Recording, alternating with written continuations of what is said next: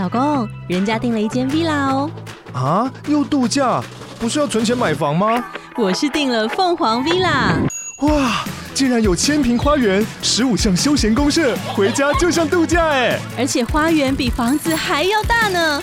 还有我最爱的游泳池，耶！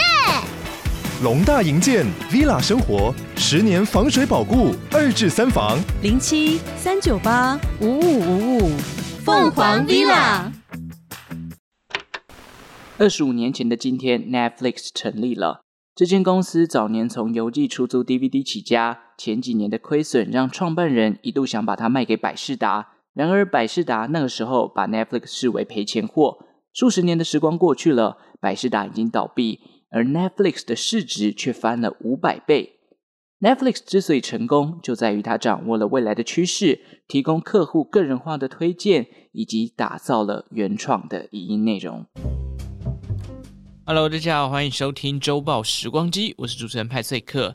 哎，我觉得我最近哦，这个鼻子，我的个人的鼻子非常的多灾多难。为什么这么说呢？因为前一段时间我不是才确诊嘛，然后确诊那段时间就是鼻塞、流鼻水、喉咙痛，然后因为要擤鼻涕，一直擤擤擤，然后鼻头就破皮，破皮很痛嘛。结果好了没多久，它就长痘痘，不知道是因为我手不干净还是怎样哦，那个痘痘还长在。鼻尖的位置，然后超级大一颗，痛到不行，就是到现在也还没有完全好，所以不小心碰到你就会突然飙泪，你知道吗？不知道是最近自己的这个火气太大还是怎样，感觉我的身体有点欠安哦。但是虽然身体欠安，上礼拜还是跑出去玩了啦。我跑去这个阳明山附近赏金针花，这有一个园区还不错哦，这个门票一百五十块。然后五十元可以折抵消费，而且逛完园区哦，因为它总共有五个类似那种可以盖印章的地方，你集完这个印章可以换一盆盆栽。后来我跟奇拉就分别换了一盆九层塔跟一盆薄荷，可惜的是因为我的租屋处没有阳台，所以完全没有得放在这种阳台，然后好像让它享受这种日照啊，没有。我们只能把它放在顶楼，结果我有一天忘记去浇水，这个薄荷直接就被晒死了。等我再上去看它的时候，已经奄奄一息垂下来那种，只好呢，我们把这个九层塔跟薄荷的叶子摘下来哦，九层塔拿来煎蛋了哦，只能这样子啊，不然怎么办？这样也算是某种程度的不要浪费资源吧。最近真的因为太热，除了这个跑去阳明山的行程之外，大部分真的就待在家里，因为三十六、三十七度真的不是人待的那种天气哦。虽然阳明山那一天呢，我还顺便去了北投，然后想说晚上要来看一下，因为最近北投这个女巫节嘛，但到了现场觉得好像还好，后来就还是跑回家了哦，就是窝在家里面吹冷气。我跟其他这几天在家里在做什么呢？都在看 Netflix 上面的 Breaking Bad。绝命毒师，我知道这部剧已经有点久了，而且它算是这个大众认为影集有史以来最伟大的作品嘛。目前我才看到第二季的后半段了，真的会让人想要一直追下去哦，像想要看看那个后续的发展到底怎么样。如果最近剧荒，而且你也没有看过 Breaking Bad 的话，欢迎来追这部剧。这部有五季哦，你可以慢慢追这个神剧，一定会让你觉得很好看的。讲到追剧，历史上的今天，一九九七年的八月二十九日，世界知名的影音串流公司 Netflix 正式登场了。今天派翠克就要来跟大家介绍这间公司的故事，它是怎么样从一间出租 DVD 的公司演变成今天坐拥二点二亿用户数的美国科技巨头。讲 Netflix 的成立之前呢，哦，先来问问一下大家啦，知不知道 Netflix 的创办人是谁哦？哦，这个创办人算低调嘛？哦，毕竟那些我们叫得出名字的科技公司哦，基本上我们都还算是对他们的名字哦如雷贯顶、耳熟能详嘛。譬如说，脸书的祖克伯，苹果就贾伯斯嘛，亚马逊的贝佐斯，特斯拉的马克思等等。那 Netflix 是谁呢？事实上，Netflix 有两个创办人哦，一个是 Reed Hastings，另一个是 Mark Randolph。这边讲的主要的创办人是 Reed Hastings。他呢，哦，先是念了数学系，后来又在史丹佛大学钻研电脑科学，并取得相关的硕士学位。毕业后，他投入了电脑软体的开发工作。一九九一年，他跟几个合伙人创立了一间电脑软体公司，叫做 Pure Software。公司开发的是帮助电脑找出 bug，然后并且把它修复的一个软体。这间公司的产品呢，很厉害，在往后几年真的大卖，营收不断增长，甚至在一九九五年的时候还在美国上市哦。那公司越来越庞大，也让 Hastings 意识到他自己虽然有能力可以做好一个产品，但是对于管理公司啊这种管理的职缺，还是有很多不足的地方。到了一九九六年呢，Pure Software 跟另外一家软体公司 Atria Software 合并了，但在合并之后，业绩反而大不如前。后来在合并的隔一年，也就是一九九七年，公司呢就被另一间竞争对手哦，另一个软体公司叫做 Rational Software 给收购了。那 Hastings 呢，他也在这个收购事件发生后不久就离开了这间公司。事实上，Hastings 在后来接受媒体访问的时候，他坦诚哦，他在担任这个软体公司 CEO 的时候，哦，压力非常的大。一方面他要研发产品，一方面又要管理公司，还要找相关的这种销售业务的人才。他对于自己找人的眼光一直不甚满意，但是虽然这么讲，他其实对于这段时间累积他自己管理实力的这个经验啊，我觉得也是帮助他日后成立这么大一间公司打下了一个基础吧。而且说失败也不算失败吧，就是都搞到美国上市了。但果然在这种大型科技巨头的创办人眼里，不会把这件事情，或者是说不会把成功定义得如此简单。看看人家。哦，都已经把公司弄到上市了，但是给自己的结论却是，我觉得我自己很失败哦。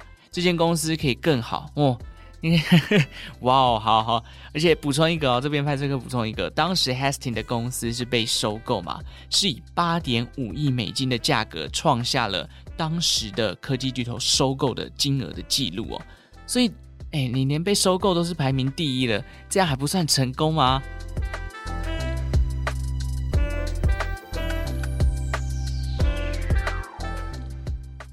那在 Hastings 离开这间公司之后，他找上了之前公司的营销副总，也就是 Netflix 的另外一个创办人 Mark Randolph。两人决定再次携手合作。当时 Randolph 认为哦，亚马逊的电商还有他们这样的商业模式似乎是非常有潜力的，所以他就跟 Hastings 讲说：“哎，不然我们来考虑，就是透过这个在网络上贩卖一些商品啊，然后把这个商品寄到消费者家里，来打造这个新的 business model。”不过这个想法很快就被 Hastings 给拒绝了。为什么？因为毕竟当时没有物流，也没有好的商品通路，加上也没有仓储设备，这个建置的成本对他们来讲有点太高了。而且利润上面，Hastings 觉得嗯应该不会太好。后来 Hastings 他自己观察到另外一件事情，就是在亚洲地区哦，DVD 这个硬体已经开始逐渐的盛行起来，反而在美国当时普遍还都是使用录影带的设备。那 DVD 它其实是一个体积比录影带还要小很多的存在嘛，寄送也非常方便啊。那想必未来录影带会慢慢的被 DVD 给取代，所以 Hastings 的脑筋他就动到了 DVD 这个产品上面。于是他就跟 Randolph 做了一个讨论，两人后来就架设了网站，让消费者可以在网络上选取他们要的影片，两人再将 DVD 以邮寄的方式寄送给订购的消费者。一九九七年的八月二十九日，两人创立的公司 Netflix 正式的登场了。Hastings 持有百分之七十的股权，而 Randolph 呢则担任 CEO，与其他的投资者共同持有剩下的百分之三十的股权。Hastings 当董事长的那一年，大家猜一下几岁？才三十七岁啊，根本不到四十哦。那在 Netflix 创立的前几年哦，它其实不断的增加自己供应的 DVD 数量啦。一九九九年，Netflix 从原本一片一片租的方式，改成了现在非常流行的订阅制。只要你一个月支付十九点九五美金，网站上所有的 DVD 任君挑选，邮资呢也由这个 Netflix 来出哦，就是你寄送的这个钱，Netflix 帮你 cover 起来。这时候他们其实已经累积了超过二十万名的订阅户了。两千年的时候，Netflix 他们还推出了演算法的概念，等同于把同性质的电影推荐给客户，或者说，诶，这部电影你可能喜欢，我也推荐给你的概念，让你有兴趣的话可以去来租租看。二零零一年哦，Netflix 还开放了评分的系统，让消费者针对他们自己看过的电影可以给出相关的评价。此时，Netflix 每日的 DVD 往来件数已经高达了数百万件。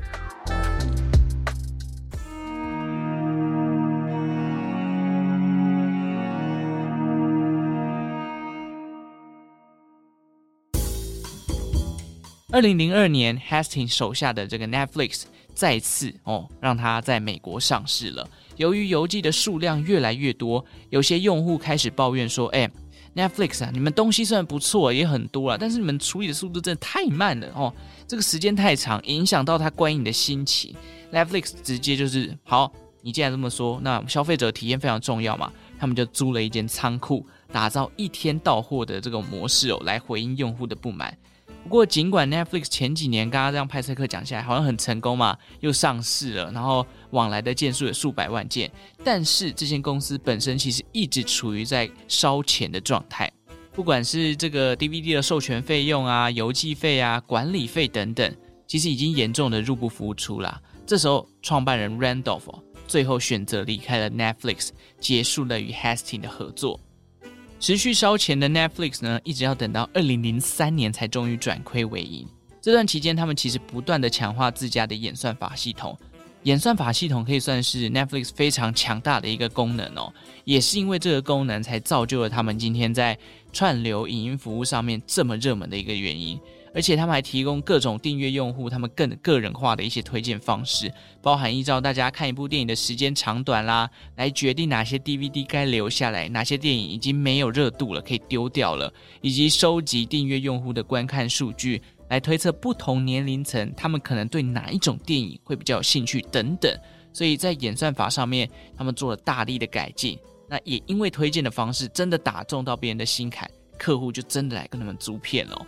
二零零七年，Netflix 引入了哦，现在非常流行的串流影音的服务，并以实验性质的方式登场，来看看消费者在使用串流影音服务的意愿到底高不高。那一开始其实这个服务大家都觉得嗯鸟鸟的，为什么？首先呢，有订阅 DVD 的 Netflix 用户是完全免费使用串流影音服务的，但是由于这个呃串流上面影音的版权问题，当时 Netflix 上架的影片哦。绝大多数都是一些哦没什么人气啊，或者根本就不知名的一些烂片。那这个片荒的问题哦，一开始当然也有注意到嘛，所以他们也没有拖太久。二零零八年的时候，Netflix 就找上了美国的娱乐公司 Stars 谈合作。每年呢，Netflix 会支付 Stars 一笔授权金，让 Netflix 可以在自家的这个串流平台上面播放超过两千部以上的电影、电视节目，还有演唱会的纪录片等等。其中包含当年很红的电影，像是《蜘蛛人三》哦，《料理鼠王》等等啊，或者是 Sony 啊、迪士尼的电影。同时，在一些这个电视游乐器，像是 PS 三、Xbox 三六零，都内建了 Netflix 的软体哦，让这个 Netflix 的串流平台使用率大幅的上升。后来，真的越来越多人在上面就是会去做这个串流影音服务的使用嘛，因为毕竟电影的选择变多了。Netflix 发现这套方法可行之后，他们也跟其他的娱乐公司洽谈，包含像是派拉蒙、米高梅等其他的娱乐公司，那持续的扩大串流上面可提供的影音内容。到了二零一零年的时候，根据统计，美国网络尖峰时段的使用量有将近百分之三十的网络使用者都是在看 Netflix。随着片源越来越成熟，Netflix 于是把串流服务拓展到了其他国家。包含像是加拿大啊、拉丁美洲啊、欧洲等地，但是很快问题就来了，因为授权金的问题哦。然后因为他们跟很多的娱乐公司谈嘛，为了要让自己的片源越来越多，Netflix 就发现一个问题：诶，我光是这些授权金累积起来，一年可能就可以产生个五部到十部的电影。那我们不如自己组一个制片团队好了，我们来搞一个影视，我们自己拍我们自己的原创剧集，这样子就不用一直付他们授权金啦。有了这个想法之后呢，二零一二年 Netflix 就制作了一部犯罪影集，叫做《Lilyhammer》啊。故事描述了一个纽约黑帮分子啊，他跑到了挪威，想要摆脱自己黑道的身份，开始展开他的第二人生的故事。不过这部剧呢，当时还没有很红，直到二零一三年的时候，让 Netflix 迈入科技巨头的影集《House of Cards》纸牌屋登场了。大家有看过这部剧吗？好，派翠克本人是没有啦。但是呢，也因为这部剧，让 Netflix 从原本只是简单的串流媒体，更增加了影视制作公司的头衔，而且让它的人气大幅的提升。这边补充说明一下，很多人都会把《纸牌屋》呢视为是 Netflix 的第一部原创影集，但也有一部分的人认为是刚刚前面提到的《Lilyhammer》。其中造成这个争议的原因是什么？就是因为 Lilyhammer 虽然登场的时间比纸牌屋早了一年，不过 Lilyhammer 的首播呢，却不是在 Netflix 上面发生的，反而是在挪威当地的电视台。因此，部分的人认为，诶，这样就不符合他们对于 Netflix Originals 的原创定义，因为它不是在 Netflix 上面首播嘛，所以才会认定说纸牌屋才是第一部 Netflix 的原创影集。我个人认为，不管谁是第一部啦，都显示出二零一二年之后 Netflix 的策略是非常正确的。因为在推出影集前呢，Netflix 还把这个邮寄 DVD 的业务给分割出来，然后去成立另外一间子公司，叫做 Quickster。不过 DVD 在当时已经逐渐的式微了，不到一年的时间，这个子公司就随即倒闭了。时间来到二零一七年哦，在二零一七年，Netflix 的全球用户数正式突破一亿大关。二零二零年的疫情大爆发之后，也让 Netflix 的串流服务大受欢迎。在二零二一年，Netflix 的市值一度来到两千六百亿美金。不过，二零二二年大家都有看到那个新闻嘛，就是 Netflix 的订阅户首次的流失哦，股价就惨遭腰斩，市值缩水了将近六成，回到了一千亿美金以下，跌出了全球市值百大的企业排行榜。但 Netflix 从刚上市的两亿美金，到现在已经接近一千亿的价值，也算是翻了五百倍啊，这个还是很亮眼的表现啊。很显然的，在今年也面临到了一些转型或者是政策制度上面的挑战啦。不仅串流的龙头地位已经被 Disney Plus 给取代了，订阅户的流失也象征着，哎，这个用户数是不是来到顶点哦？我记得之前这个我还有看到一个新闻，就是马斯克就特斯拉的执行长还在 Twitter 上面臭这个 Netflix 说，哎，你们家的影片变难看了。我觉得超好笑的，为什么？因为看到的时候我还贴给我一个朋友讲说，哎。这个马斯克在那边嫌 Netflix 的影片变难看了。你知道最近 Netflix 最新上架的片是什么吗？是他 SpaceX 的纪录片诶。那不是一直就是在说自己的影片很难看吗？好了，不管怎么样，大家觉得 Netflix 有出现剧荒吗？因为今年其实还蛮多蛮红的片嘛，像那个《非常律师》哦，也是很多人在讨论。还有像台剧的《妈别闹了》，虽然我觉得那部还好。那我觉得每年都会有一两部很红的剧啦，所以。剧荒加上我本人也不是一个就是这么爱追剧的人，所以剧荒对我来讲我是没有什么感觉。那如果每天都在追剧的人，最近 Netflix 的片真的有变得比较不好看吗？那还有一个问题就是，Disney Plus 来台之后，有人是专门就变成使用 Disney Plus，Netflix 就被打入冷宫的吗？虽然我觉得以台湾目前这两大串流平台的经验而言，因为我两个都有，Netflix。还是比 Disney Plus 好用多了，而且上面的电影跟影集也比较吸引我。好，最后呢，再来补充几个跟 Netflix 有关的一些小插曲。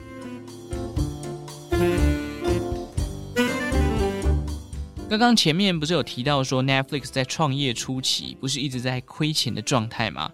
其实那一段时间哦，这个电商龙头 Amazon 曾经有来找过这个 Netflix 的 HASTING。他们希望这个 Netflix 可以把自己的网站卖给亚马逊，然而 Hastings 当下是拒绝了。后来随着亏损的年份越来越长，HASTING 一度想说完蛋了，我应该是玩不下去了。他一度想要把这个 Netflix 以五千万美金的价格卖给当时的录影带的巨擘，也就是 Blockbuster 百事达。百事达却不想买，他觉得嗯。Netflix，你就是个赔钱货啊！买进了只是增加我这个公司他们在营运上面的负担。后来 Netflix 终于在二零零三年转亏为盈了嘛，百事达才意识到，哎呦，这个 Netflix 这这个以前的小毛头，这个赔钱货，现在变成我们最大的竞争对手。哎，一直到二零零四年哦，百视达才终于参考了 Netflix 的这个邮寄 DVD 的服务方案，整整晚了 Netflix 七年的时间才推出这样的服务。而且三年后呢，Netflix 的事业重心就像刚刚前面讲，已经转到串流影音服务上面了。也难怪后来二零一零年的时候，百视达就因为这个被时代淘汰，宣布破产。毕竟他们已经错失良机了嘛。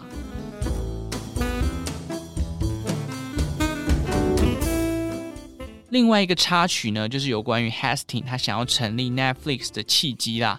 据说当年呢，他因为在百事达租了一卷录影带。后来忘记归还了，以至于被罚款六十美元。这让他觉得这个机制造成很多人的不便，而且也会造成很多不必要的负担，于是才有了建立邮寄 DVD 的想法。但这个说法呢，其实后来啊，在媒体的访问过程中，被他的伙伴，也就是 Randolph 给否认了。他说：“哎呀，那个说法，那个故事其实只是一种商业手法编出来的啦。真正的原因其实就是他们两人发现了 DVD 未来可能在美国有一个很好的发展空间，才决定投入 DVD 产品的事业。所以根本就没有什么罚不罚款的这种故事啦。”